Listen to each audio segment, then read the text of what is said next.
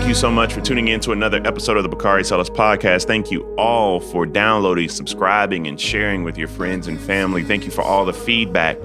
You know, this Bakari Sellers podcast family is growing, and it's only because of you. So thank you so much. And this is our special election preview episode where we'll be interviewing my CNN colleague and senior editor from The Atlantic, Ron Brownstein.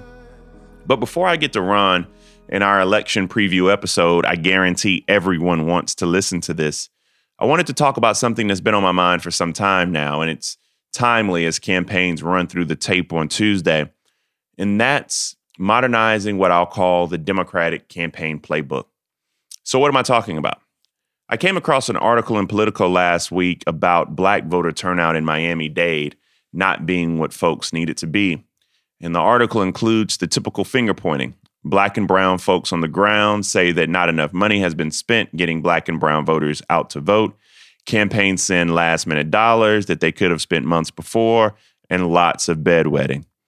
Add to this what I've seen from lots of campaigns where I've seen lots of TV, digital, and radio ads that don't necessarily resonate. Lots of interviews with celebrities, while nice, don't necessarily move the needle all while underinvesting in voter contact and the traditional field organizing that is key in activating infrequent voters. A voter segment that Democrats absolutely need to hold on to their early voting and mail by vote edge. A point we'll cover later with Ron. I understand COVID, I really do. But if Trump can do rallies and we can play football and basketball, we can safely have organizers wear masks and visors, knock on doors, and talk to infrequent voters and be tested regularly by the campaigns. We can do that and we should. We have to. Like a military operation, the air game, what we do on TV, the internet, and the radio, supports the ground game. And that's good old fashioned voter contact. And that means you have to actually spend money with people from these communities to do it. Democratic operatives and consultants can't TV ad their way to victory every time. And for my organizing friends, you can't just ask campaigns for money if you don't have the data and track record of actually turning out votes. You don't get money just because you're black and brown and from that community. You get the investment and accountability when you can show with data that you know which voters you'll get out to vote and you've done it before. No more street money just because. No more money for pastors just because they think they can turn out votes. And we need more than sign wavers at the intersection and folks standing at the polls passing out literature. We've got to do better. Oh, and while Obama ads are nice, Obama isn't shorthand for let's do these Obama ads and black people will magically show up to vote instead of actually investing in directly talking to black voters in their homes and on their phones. I also love barbershops, but I think we've had enough photo ops of white politicians in black barbershops. Just being real. Let's beat Trump and let's give the barbershops a break. Let's beat Trump first. But after that, we need a real family conversation about Democrats and meaningful engagement of black voters and black campaign operatives because we're still getting it wrong. COVID and Trump are masking what's still an outdated playbook for engaging us. We can be better, and we will be better if we want to be. And that's that on that. We decided to do an elections preview episode with Ron because between Twitter and PTSD from 2016, I've sensed a general unwillingness amongst many journalists and everyday folks to call this race for Joe Biden, despite pretty clear and convincing evidence that suggests that 2020 isn't 2016 and that Trump's path to 270 is significantly narrower than it was just four years ago. And despite record turnout in election cycles in 2017, 2018, and 2019 that predicted the Democratic enthusiasm we're seeing right now, lots of people think Donald Trump will still win for no reason other than fear from 2016. I brought Ron on because no one has a better handle on what's happening on the ground or the polling, and he can cut through the noise better than anyone in the business. I hope you all enjoy this show as much as I did interviewing it because I learned a few things here myself.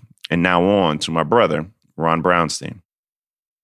This episode is brought to you by Anytime Fitness. We're not all professional athletes, but we all have health goals. That's why Anytime Fitness gives you access to personalized plans and support from a coach.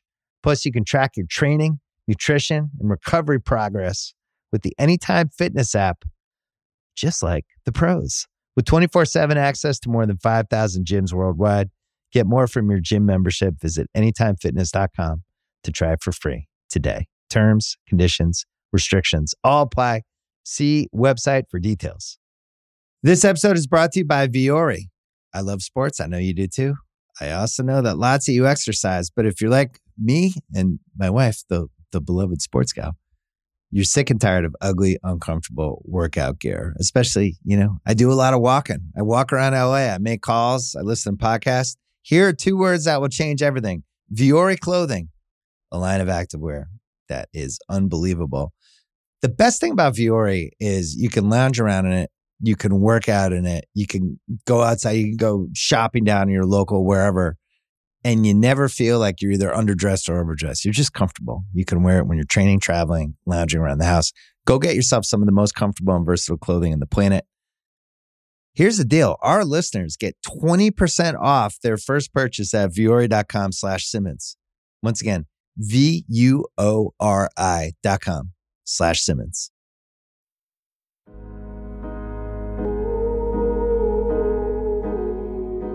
So I want to welcome one of my good friends as we sort out what's going to happen tomorrow. I actually believe that we'll know who the president of the United States is in about 36 hours, but other people may disagree. Uh, I have my good friend, one of the smartest people in politics I know, Ron Brownstein. Welcome to the Bakari Sellers podcast, my Oh, friend. it's great to be with you. Thanks for having me.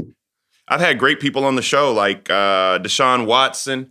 Hmm. I've had uh, Hillary Clinton, and now I have you. I mean, we just we are just Yeah. continuing with the A list here. Yeah. well, I'm trying to think. I'm trying to think of like you know, uh, it's like a Sesame Street puzzle. Like one of these things do not does not. so let's talk about let's talk about early voting and what we should make of it. According to Target Smart in Florida, early voting has reached 81% of the 2016 total. In Georgia, that number is 86 and a half. In Texas, that Yeah. number is 99.4. In North Carolina, that number is 84.9. These are all states that Trump carried in 2016. Which demographics are we seeing the highest surges from, and what are your high level takeaways from early voting numbers? Right. You know, early voting, as you know, Bakari, is really hard to get your arms around and to try to understand what's happening because there are so many variables. It's almost like you know, it's like uh, in Star Trek or something. It's beyond human comprehension, in the sense that even once you puzzle out who is voting. and whether they voted before and who is winning the new voters, you're kind of left with the unanswerable puzzle of how much of this is cannibalizing uh, what was going to happen on election day anyway, and therefore is just kind of a shift in time you know, rather than a shift in preferences. So with that as kind of the caveat that it's, you know, it's a little, it's a little difficult. Look, there are differing um, perspectives that that range from euphoria to uh, terror among Democrats about what they are seeing as you go state by state. I have talked to the people who I think are at the absolute nerve center of trying to understand the early voting and they believe though when you when you go, go, cut through all of it that biden is winning the early vote by more than the public modeling suggests maybe a lot more. And you know there was an interesting kind of hint uh, this week uh, the uh, nationscape project which is this giant mm-hmm. poll that ucla and um, voter study group i think fund uh, and has been you know chugging along all year by the way finding a very consistent lead for biden at about that 8 9 10 point range that that we're ending up with and then the nbc wall street journal rob griffin published a little tidbit that not only was Biden winning among the independents significantly, who said they were voting early, he was winning about 13% of Republicans who, was, who were voting early. So, uh, if that is correct, and I think there is a growing uh, belief, um, again, among the people who really follow this for a living, that it is, uh, it's possible that Biden is winning the early vote by 15, 16, 17 points, 15 maybe, 15, let's say, let's say 15, which would mean an advantage, a significant advantage going into election day. Now that has to translate state by state, but it is possible. And, and, and I do think that demographically you get a mixed picture on whether uh, African-American and Latino turnout, while up, is going up as fast as white turnout. But two things are unequivocally clear in the data, I think. Non-college whites, which are Trump's best group, are falling as a share of the early vote uh, really across the board. And second, uh, young people are participating in bigger numbers than mm. before. You know, one of the things that I that stood out to me in the early voting numbers, and you just tell me if I'm thinking about this right. Hillary Clinton had a 90,000, or Democrats had a 90,000 vote edge in the state of Florida. I'm focusing on Florida here, mm. had a 90,000 ballot edge going into election day. We do know after the votes were opened up, et cetera, and they do the NPA, which is really hard to tell. It's a 1.8 million non party affiliated yes, voters. That's, the, that's the, that's the big black box, right? I mean, that's yeah. what makes it so hard. Yeah. But uh, after we opened that up and, and counted the votes, she went into election day with a 247,000 vote lead. 247,000 vote lead and still lost by 113,000 yeah, yeah, votes. Yep. We we believe that the Dem vote margin is probably going to be closer to 115, 120 for Biden after souls to the polls on Sunday. And does it make sense that he'll probably have a lead that's larger than the 247,000 based on the way that independents are breaking that Hillary had going into election day? You know, I can't, I don't think I can answer. Uh, I, I, I, but I also think you know, Biden's coalition, as I'm sure we're going to talk about, is so different than Clinton's, particularly among white voters. Yeah. Um, you know, that it remains possible that you know his election day mix is going to be different, and and you know, I, Trump.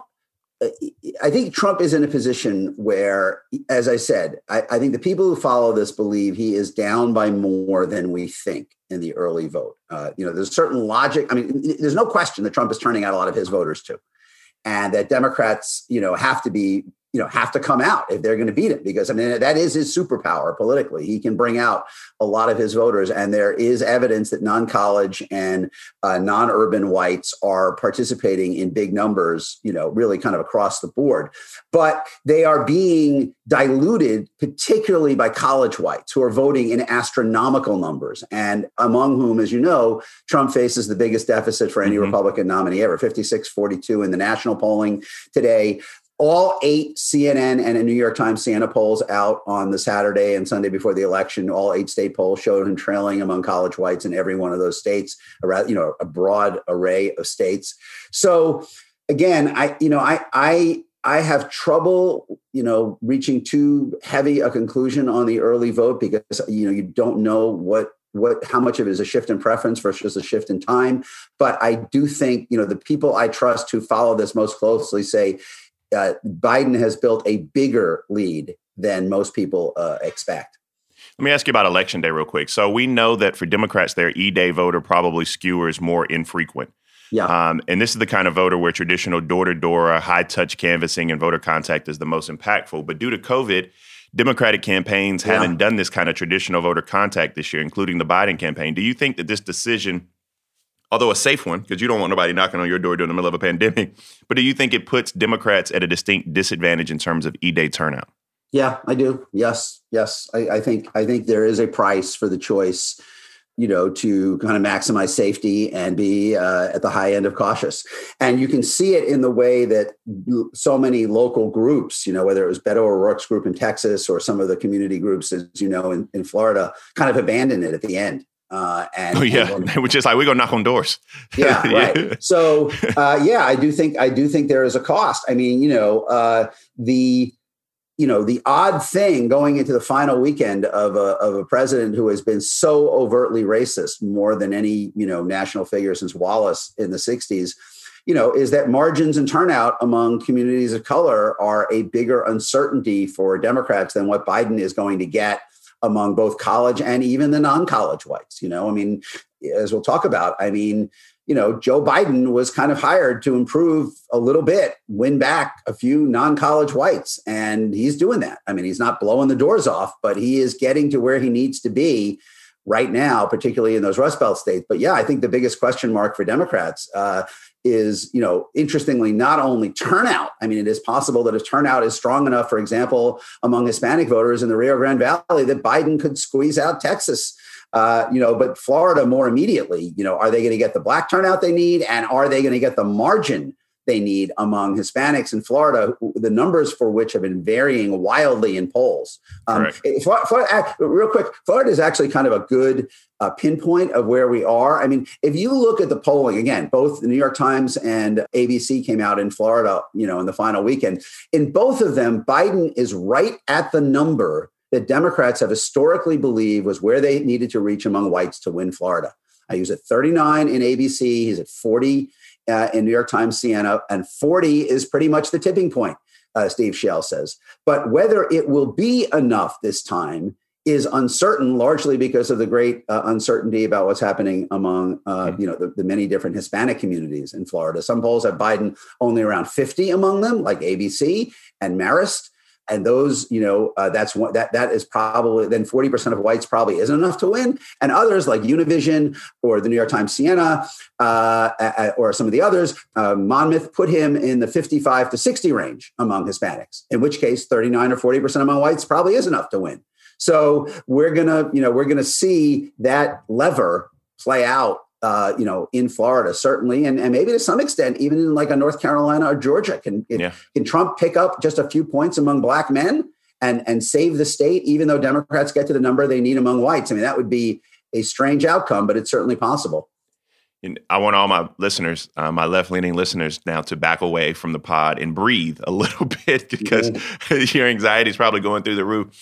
So, what we can tell oh, no, the Biden, can, no, you know what, you know what? Can, can, we can we stop there though? Because it's like I have like a, a the the anxiety question is you know it, it, you can get lost in the in the situation here. Go ahead. Um, mm-hmm. Because look, at the moment, Trump does not appear to be seriously have a possibility of winning any state that Clinton won. You know, all 20 states, 233, I think, electoral college votes, or 232.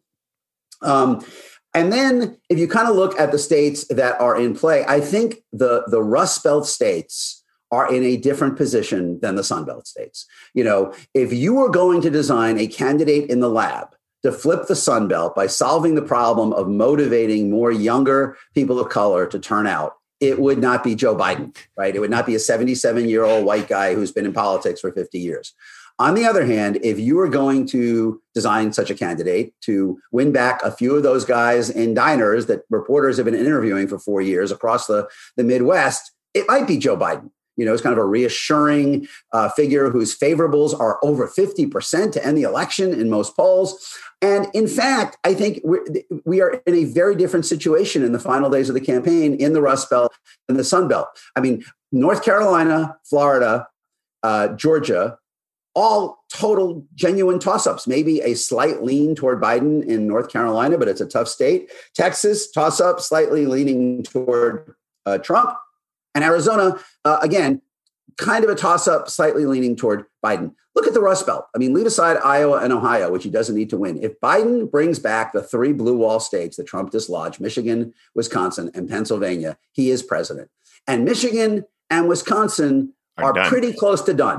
they I mean, put, they're put to bed. they are pretty close to done. So, what you are basically saying at this point in the election is that uh, you know heading into the final 48 hours or 72 hours when we're talking if michigan and pennsylvania are added or returned to the uh, clinton obama map trump has to win every other swing state. And while pennsylvania gives democrats a lot of nightmares you know the polling has converged at five six seven points uh, you know the final the final polls out of pennsylvania. If he does that that's it. We're, you know, everything else is gravy. Everything else is making the rubble bounce if he wins Michigan, Wisconsin, and Pennsylvania. So while there's lots of reasons for Democrats to be nervous, particularly about the Senate, we can talk about that in a minute. We get, we're going to get there. We're going to get yeah, there. But there are lots of reasons to be nervous. It is Trump who is operating in the very narrow ledge because, you know, he not only has to win Pennsylvania, a state where the polls have been losing, but Democrats are kind of starting to think of Pennsylvania as another Florida, you know, that kind of just doesn't matter what the polls say, it's always tougher than it looks.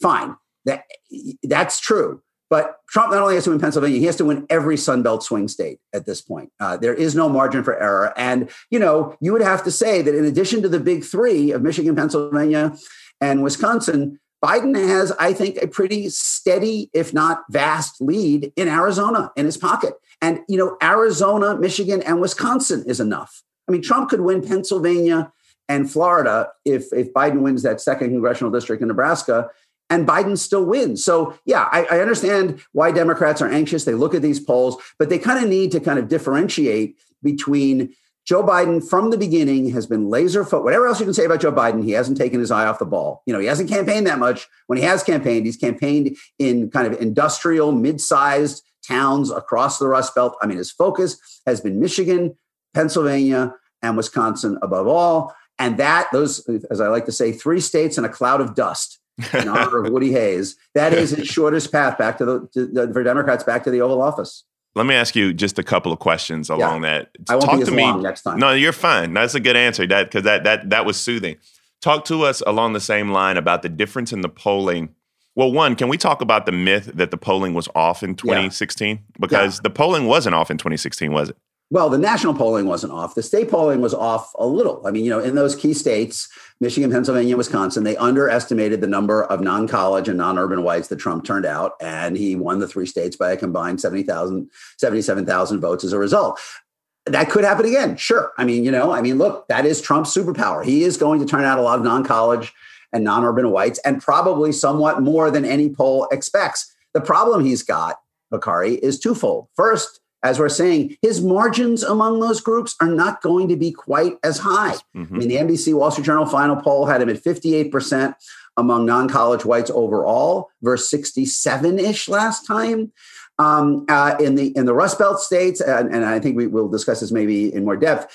Biden is is, is hitting 40% among non-college whites almost in all of those states. And you know, you say, well, that doesn't sound like much. Hillary Clinton was at 35% or below uh, among them. So he is cutting the margin. And second, even if, if, if Trump generates more turnout, th- that is going to be diluted within a bigger pool. Last time, the increased turnout from Trump mattered so much because turnout was down among African Americans and lackluster among Hispanics and especially young people. Those numbers are going to go up. College white turnout is probably going to be the highest ever. So even if Trump adds more people, I mean, the idea that you can create a turnout differential in your favor is tougher when so many other people voting. And by the way, even in the Trump era, the underlying pool of eligible voters continues to evolve away from him. I mean, there are fewer right. white evangelical Christians as a share of the population now than there were in 16. Non college whites are going to be two or three points less of the eligible voters in 2020 than they were in 2016. So he's got to run faster just to keep in place, much less to then run so fast that you're not only keeping in place from the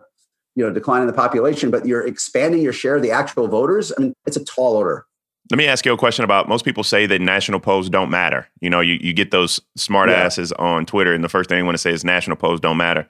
But can you explain how a lead of 10, 9, 10, 12 points translates across the electoral college? Right. I mean, states have a relationship to the water. I mean, think of the national poll as the water line. Every state has an intrinsic relationship to the water line. It's either more Republican more Democrat, based on largely, uh, you know, two things. Uh, above all, the demography of the state and how it reflects kind of the, the underlying allegiances in the, in the national polls, and then how those the tradition of how those people vote. I mean, as, as we're saying, non-college whites in the Rust Belt are not non-college whites in the South. I mean, Democrats always have been able to win more of the Rust Belt blue collar whites than they, than they can in the South, and that is really holding up in the in the polling today. So, I mean, states exist in relationship to the waterline. I mean, the national poll is made up of states, right? I mean, it isn't like people, it isn't like it isn't like we're polling all the Americans who live in the air, and then in the state polls we poll all the ones who live on the ground.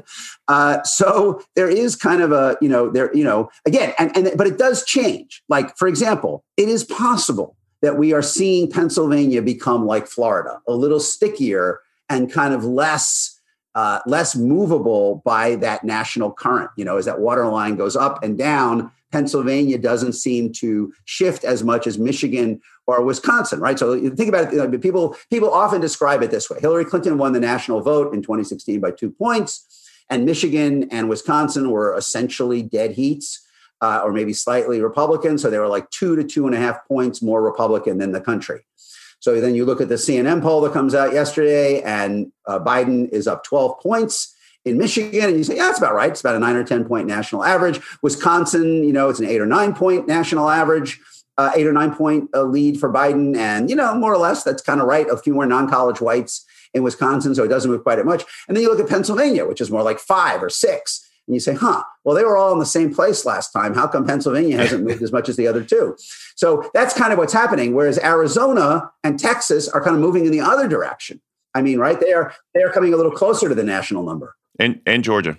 And Georgia. Yeah. yeah. I mean, you know, look, what we are seeing in the Sun Belt is essentially what we saw in the can you I mean, it seems like a long time ago. You know, in before 1992, New Jersey, California, Oregon, and Washington, Illinois Michigan, even, you know, they were not reliably Democratic presidential states.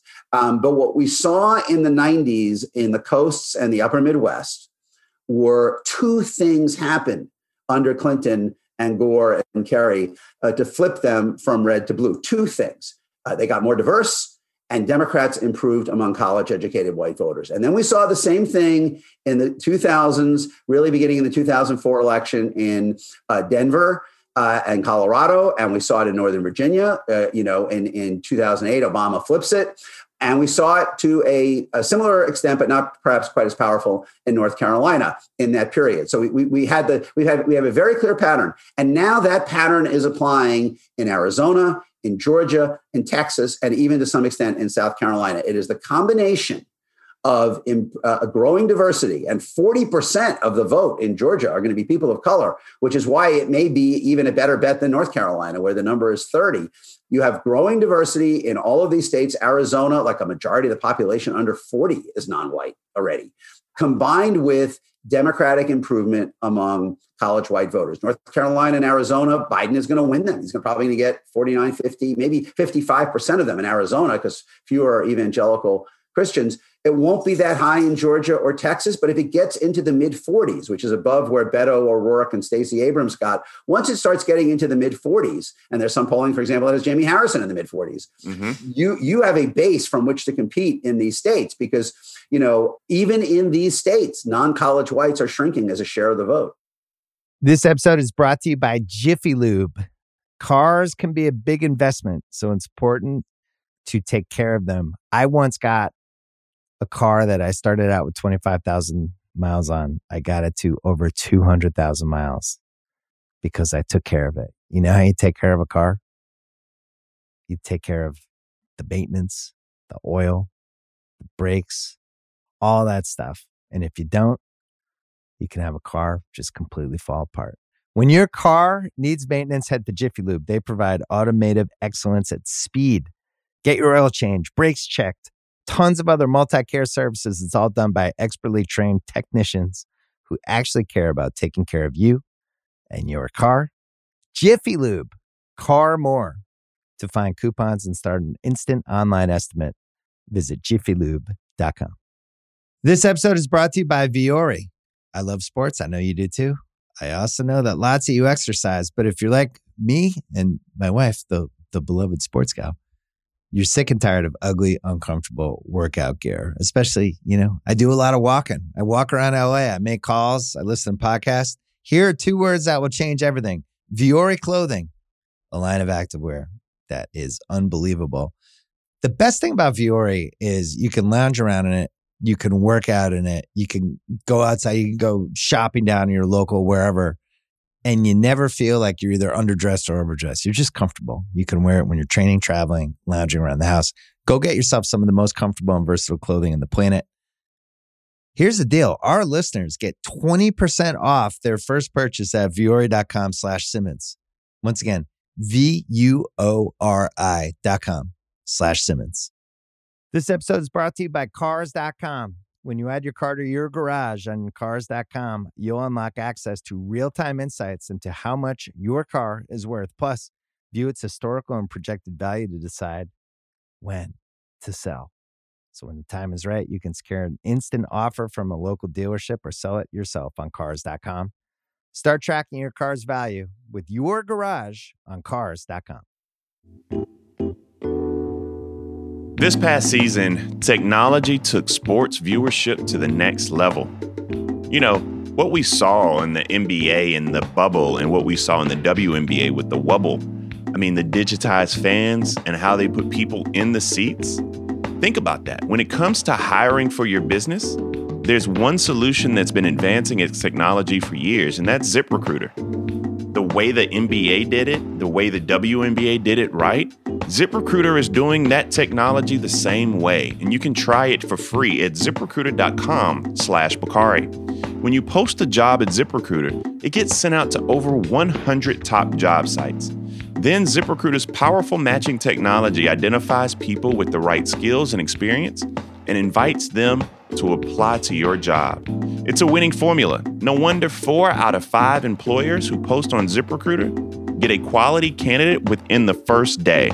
So if you want to step up your hiring game, give ZipRecruiter a shot. You've got nothing to lose. Why?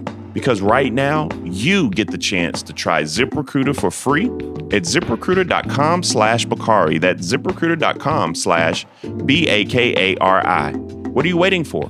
Go to ziprecruiter.com slash Bakari. ZipRecruiter, the smartest way to hire.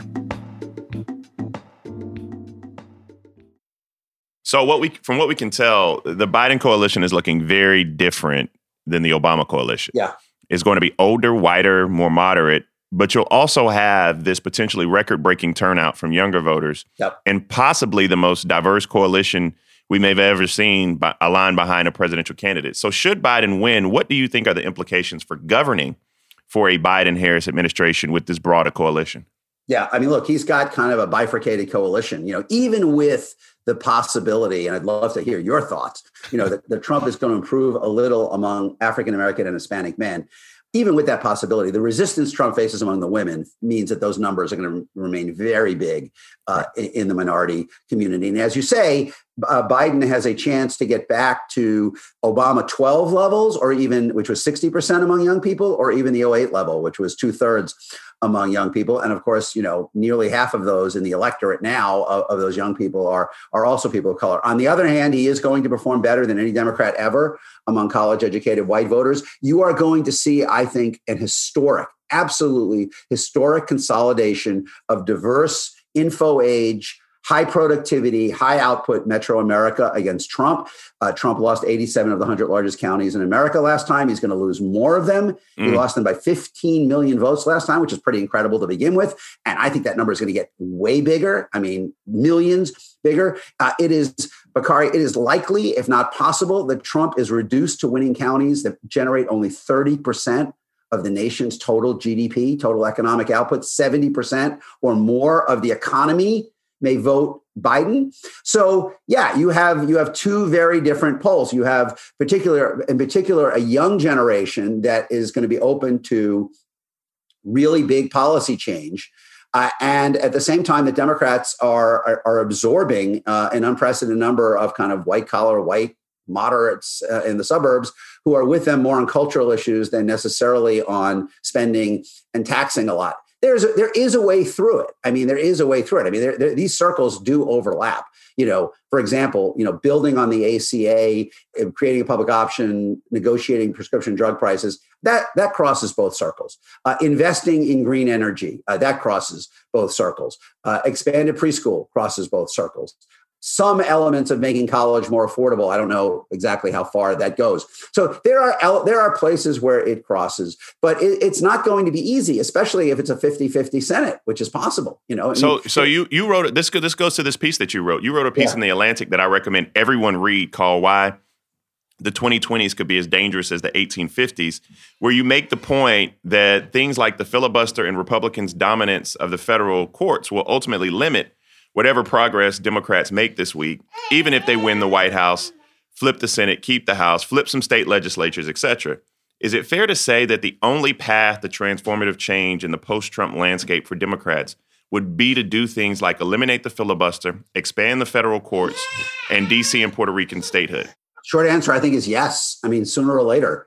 I mean, you know, Joe Biden's instinct may not be to do these things initially, but I think the way our politics is evolving, and as you know, I believe that the central fault line in our politics is between the people and places who are comfortable with the way America is evolving demographically, culturally, and economically, and the people and places who are uneasy and fearful about the way America is uh, evolving. And that uh, has, I believe, the former group, what I call the Coalition of Transformation, is very clearly bigger than the latter. And in fact, you know, if Biden wins the popular vote, uh, this week, which seems almost certain, whatever happens in the electoral yeah, college. I mean, we we do know that that that seems like that's going to happen. Democrats at that point will have won the popular vote in seven out of eight elections. No party has ever done that in the history of the modern party system since 1828. The Republican Party, which won what, like 10 out of 12 from 1860 to 1932, uh, you know, held the White House for all but eight years uh, uh, or 16 years in that in that stretch. They never did it. The, the Democrats never did it after FDR and Truman. Seven out of eight.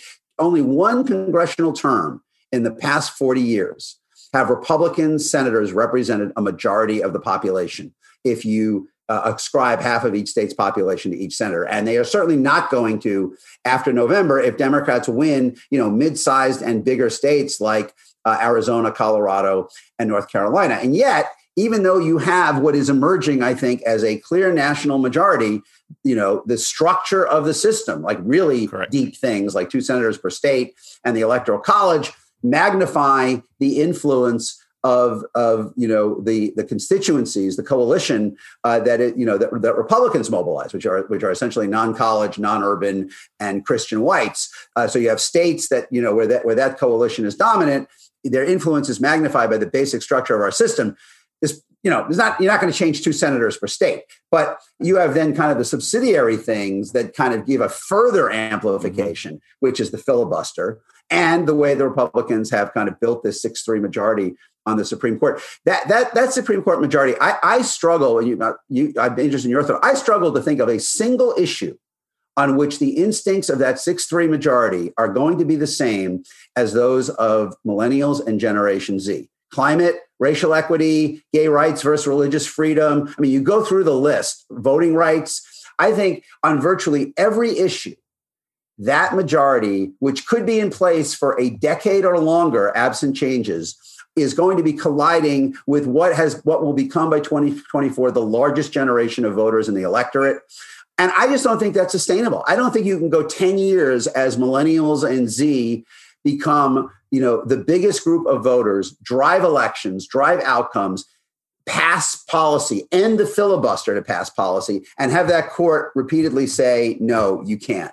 Um, you sound, you sound like that, you're making the perfect argument for court packing. Well, well, I, well, I think it's a bad phrase. I think I think the structure of the court is a legitimate issue, and and, and the two examples I, I have pointed out in in articles for the last couple of years.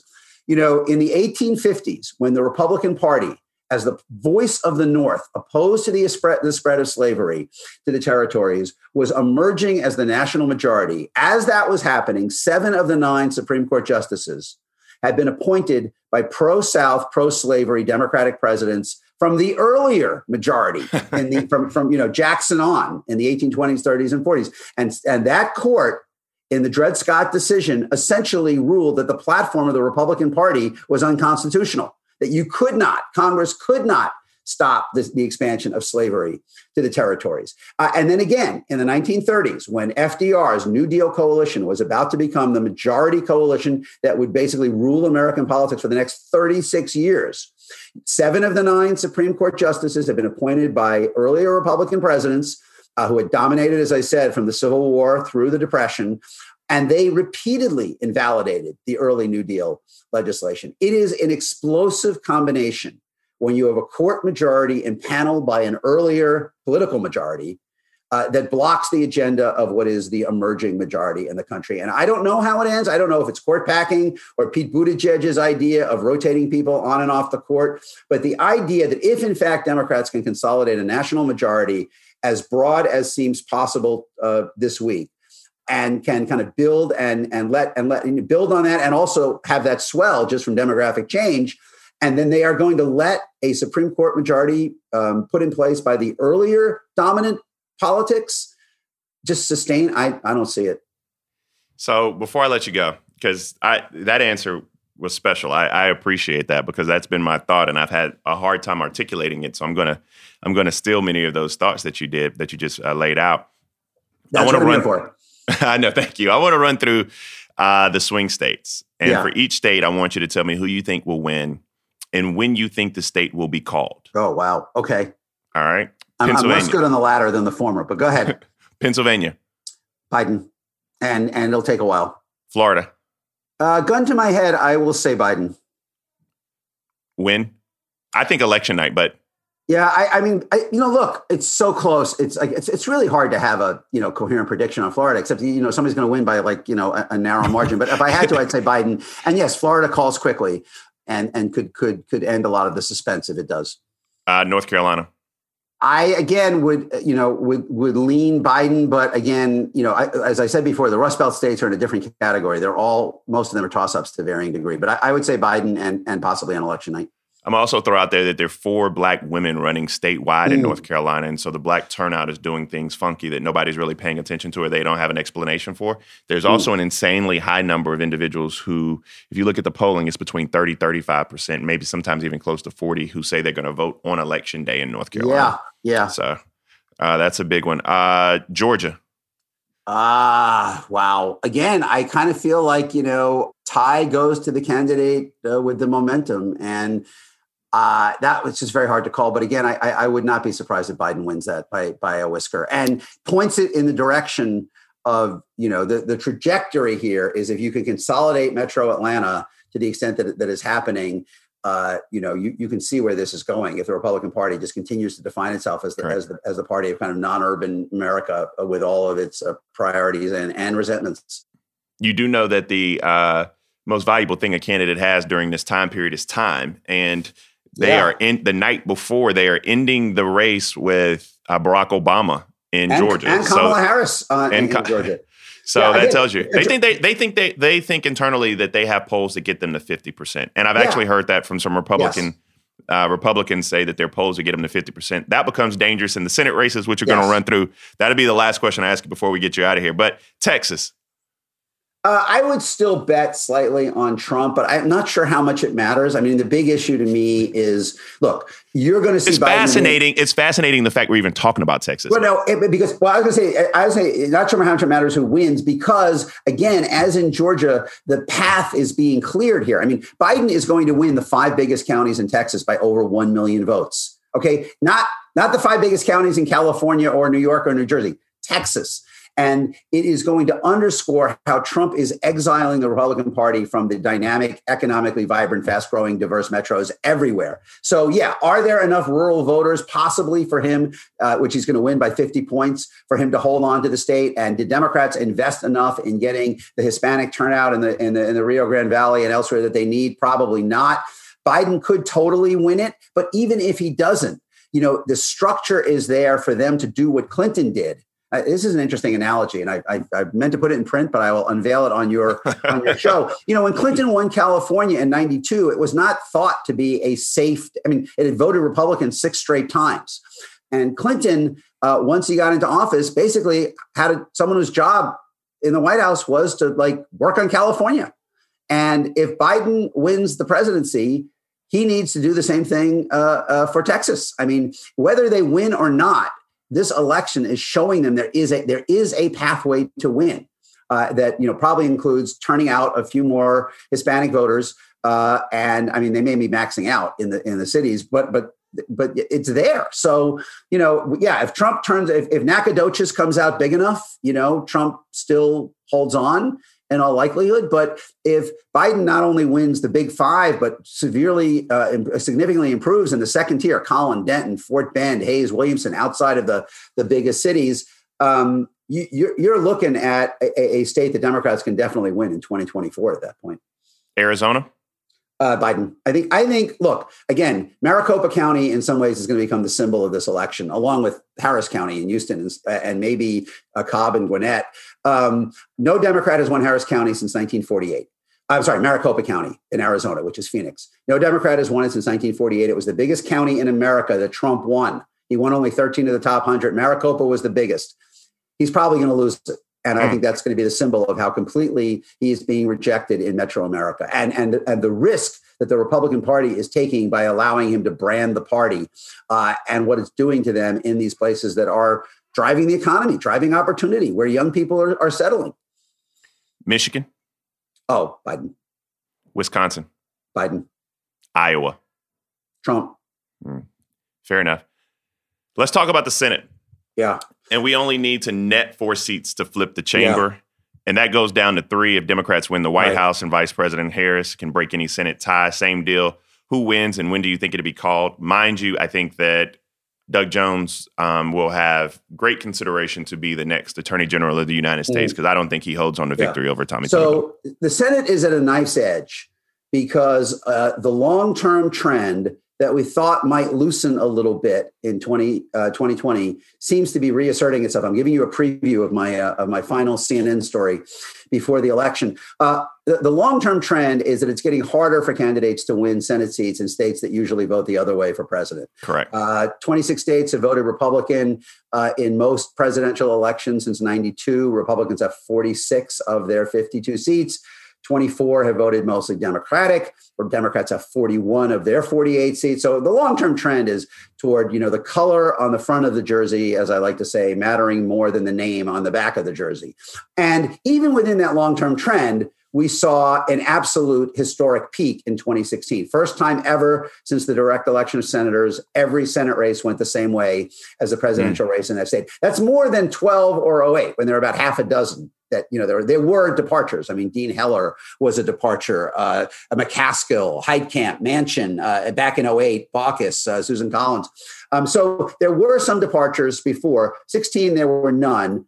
You know, a month ago, people thought, well, Cal Cunningham might win even if Biden doesn't. Theresa Greenfield might win even if Biden doesn't. Susan Collins, conceivably, Mark Kelly might win even if Biden doesn't. Um, Susan Collins, conceivably, uh, John James, conceivably, could win if Trump doesn't it's looking real unlikely there are going to be many, maybe any again. I mean, in the polling, uh, interestingly, Susan Collins is the only one with any appreciable crossover support, double digits, in, in any poll that I have seen. Words, she's the only candidate I have seen in any competitive state who is winning even 10% of the people who are voting for the other side at the presidential level. And, and for her, of course, that's way down, and it's not enough to win if Biden wins the state by 10 points. I mean, she'd need a, she'd need a much bigger crossover than that. So let's so, let's run through them. Let's run through them real quick. Yeah. South Carolina.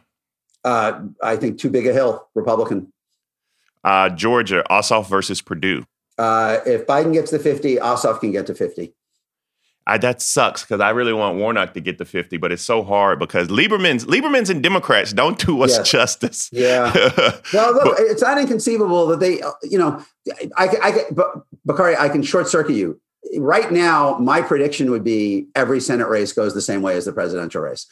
Bullock would probably have a slight chance of winning. Uh, he was my Biden next question. Yeah.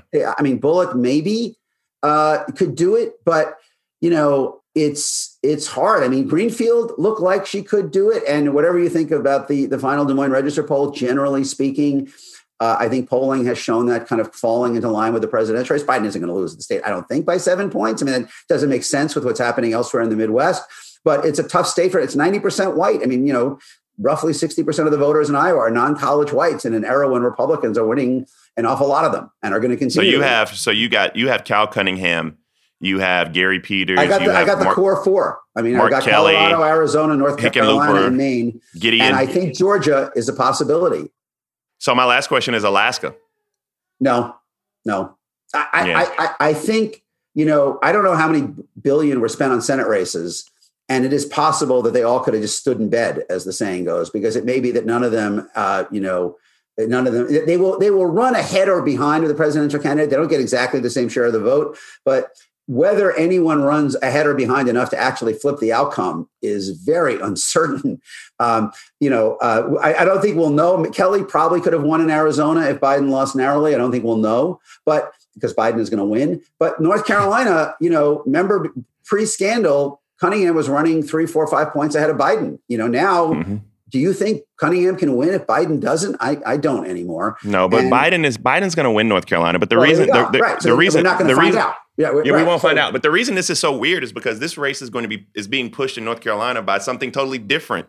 It's like the the the tail is wagging the dog because the gubernatorial candidate on the Republican side, yeah. Dan Forest, is so trash of a candidate. He's so Republicans don't even like him. He's getting beat by 12 points by Roy Cooper. And Roy's yeah. done a great job. So he's kind of lifting up the Democratic ticket. If we can keep Cal Cunningham from texting over the next 24 to 48 hours, he may um, pull yeah. this off. Can I just say, like, the big picture to me, as I wrote in the Atlantic this week, and, and why I think the the 2020s could be the most dangerous decade since the 1850s.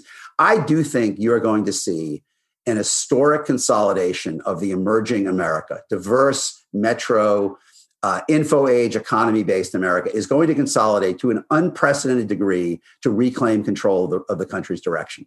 And on the other side of that line, you know, as I say, you could draw an imaginary beltway around every population center in the country, and inside of it is becoming more blue. Outside has been Republican.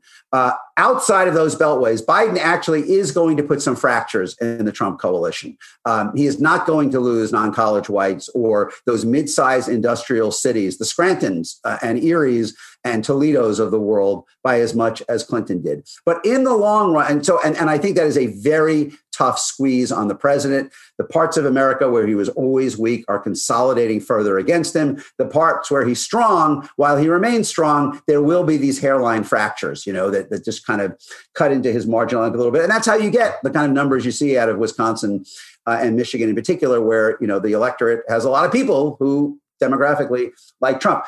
Having said that, I think the long-term trajectory is that is that the Democratic Party is going to face inexorable pressure understandable, deserved, entirely appropriate pressure to more accurately reflect its coalition. I mean, look at the leadership now. It's kind of white septuagenarians. That is not going to be the case very much longer. And I mean, black septuagenarians. Have, What's up, Jim Clyburn? But yes. Yeah, yes, right, one, one. But you could have a 2024 Democratic leadership that is, uh, you know, Kamala Harris is the presidential nominee, Pete Buttigieg, an openly gay man, is the vice presidential nominee, Hakeem Jeffries is the speaker, uh, you know, more leaders of color in the Senate. You're probably going to have AOC as a very prominent figure by the end of this decade because whatever else you say about her, she's a very talented politician. And all of that is going to inspire what I call the coalition of transformation, the kind of metro based, diverse America. But it's also likely going to further trigger the Trump coalition. You know, I, I, often say that if so many non college and Christian whites are open to a Trump message of racial nationalism when they are 42 or 43% of the population, what makes you think fewer of them are going to be open to it when they're 36 or 37. I mean, look at what happened in Texas over the weekend where Trump supporters ran a Biden bus off the road or the, the pepper spray in North Carolina or Trump talking about jailing Obama and Biden and no Republican raising uh, you know their voice. If you have a, a 2020s in which the Democrats kind of encompass and embody the country's diversity, all of the country's diversity, and Republicans become more and more dependent on the portions of white America that feel most alienated from that. I mean, that is just a really explosive combination, especially with the possibility, as we talked about before, the Supreme Court that reflects the values and priorities of that shrinking coalition telling the majority they can't do what they set out to do uh, I just think everybody should buckle up. And I also think it means that there's a real necessity for leaders to find ways to avoid the starkest kind of outcome of that of that of that sort. And and Biden's inclination is that, but he needs somebody on the other side to reach back. I mean, you, you need some voices in the Republican Party who say that kind of Trumpian open appeals to racism uh, is not a winning hand. As you've heard me say many times, the Trump strategy is squeezing bigger margins out of shrinking groups at the mm-hmm. expense of provoking bigger opposition from the groups that are growing. And that is not a strategy that any business in the world uh, would, would follow. Well, I want to say thank you so much. This is, I, I just know that this is going to be one of the more educational pieces we have. And at the end of the day, the best part about our democracy is that uh, Ron Brownstein could completely be wrong about absolutely everything. Yeah. I hope not. right. Yes. The voters, the voters, you know, the voters, that's why you play the game. that's why you play the game. Well, thank you so much for joining the Bakari Sellers podcast. I wish we were in person in some DC hotel, yeah. able to do this as we always are. But instead, we're from afar. So take care of yourself. My best to your family, and have a amazing, amazing election day, Ron. Thanks, and same to you. I really appreciate being here. That episode was everything and more. Thank you again, Ron, for breaking through all the noise and making it plain for our listeners. So, for this week's one more thing, I'm going to keep it short and simple. Go vote if you haven't. Either cast your vote in person at the precinct or go in person and drop off your ballot. There's no other way to vote at this point. Go get it done. If you voted already, make that last donation to a campaign, volunteer for a shift on election day. Don't text and call your political friends all day and ask them what they're hearing. Because if we're all doing what we're supposed to be doing and we have the flexibility and privilege not to work on Tuesday, we all need to find a way to be helpful and help someone beat a Republican somewhere. So we should be busy on Tuesday working, and that's that on that. We'll have a special episode air live on Wednesday after Election Day with the incomparable James Carville, where we'll level set on what we know from returns we have and what the next few weeks will look like, where we'll hopefully be making a way for a Biden Harris White House, and we'll be at the beginning of the end of our national nightmare.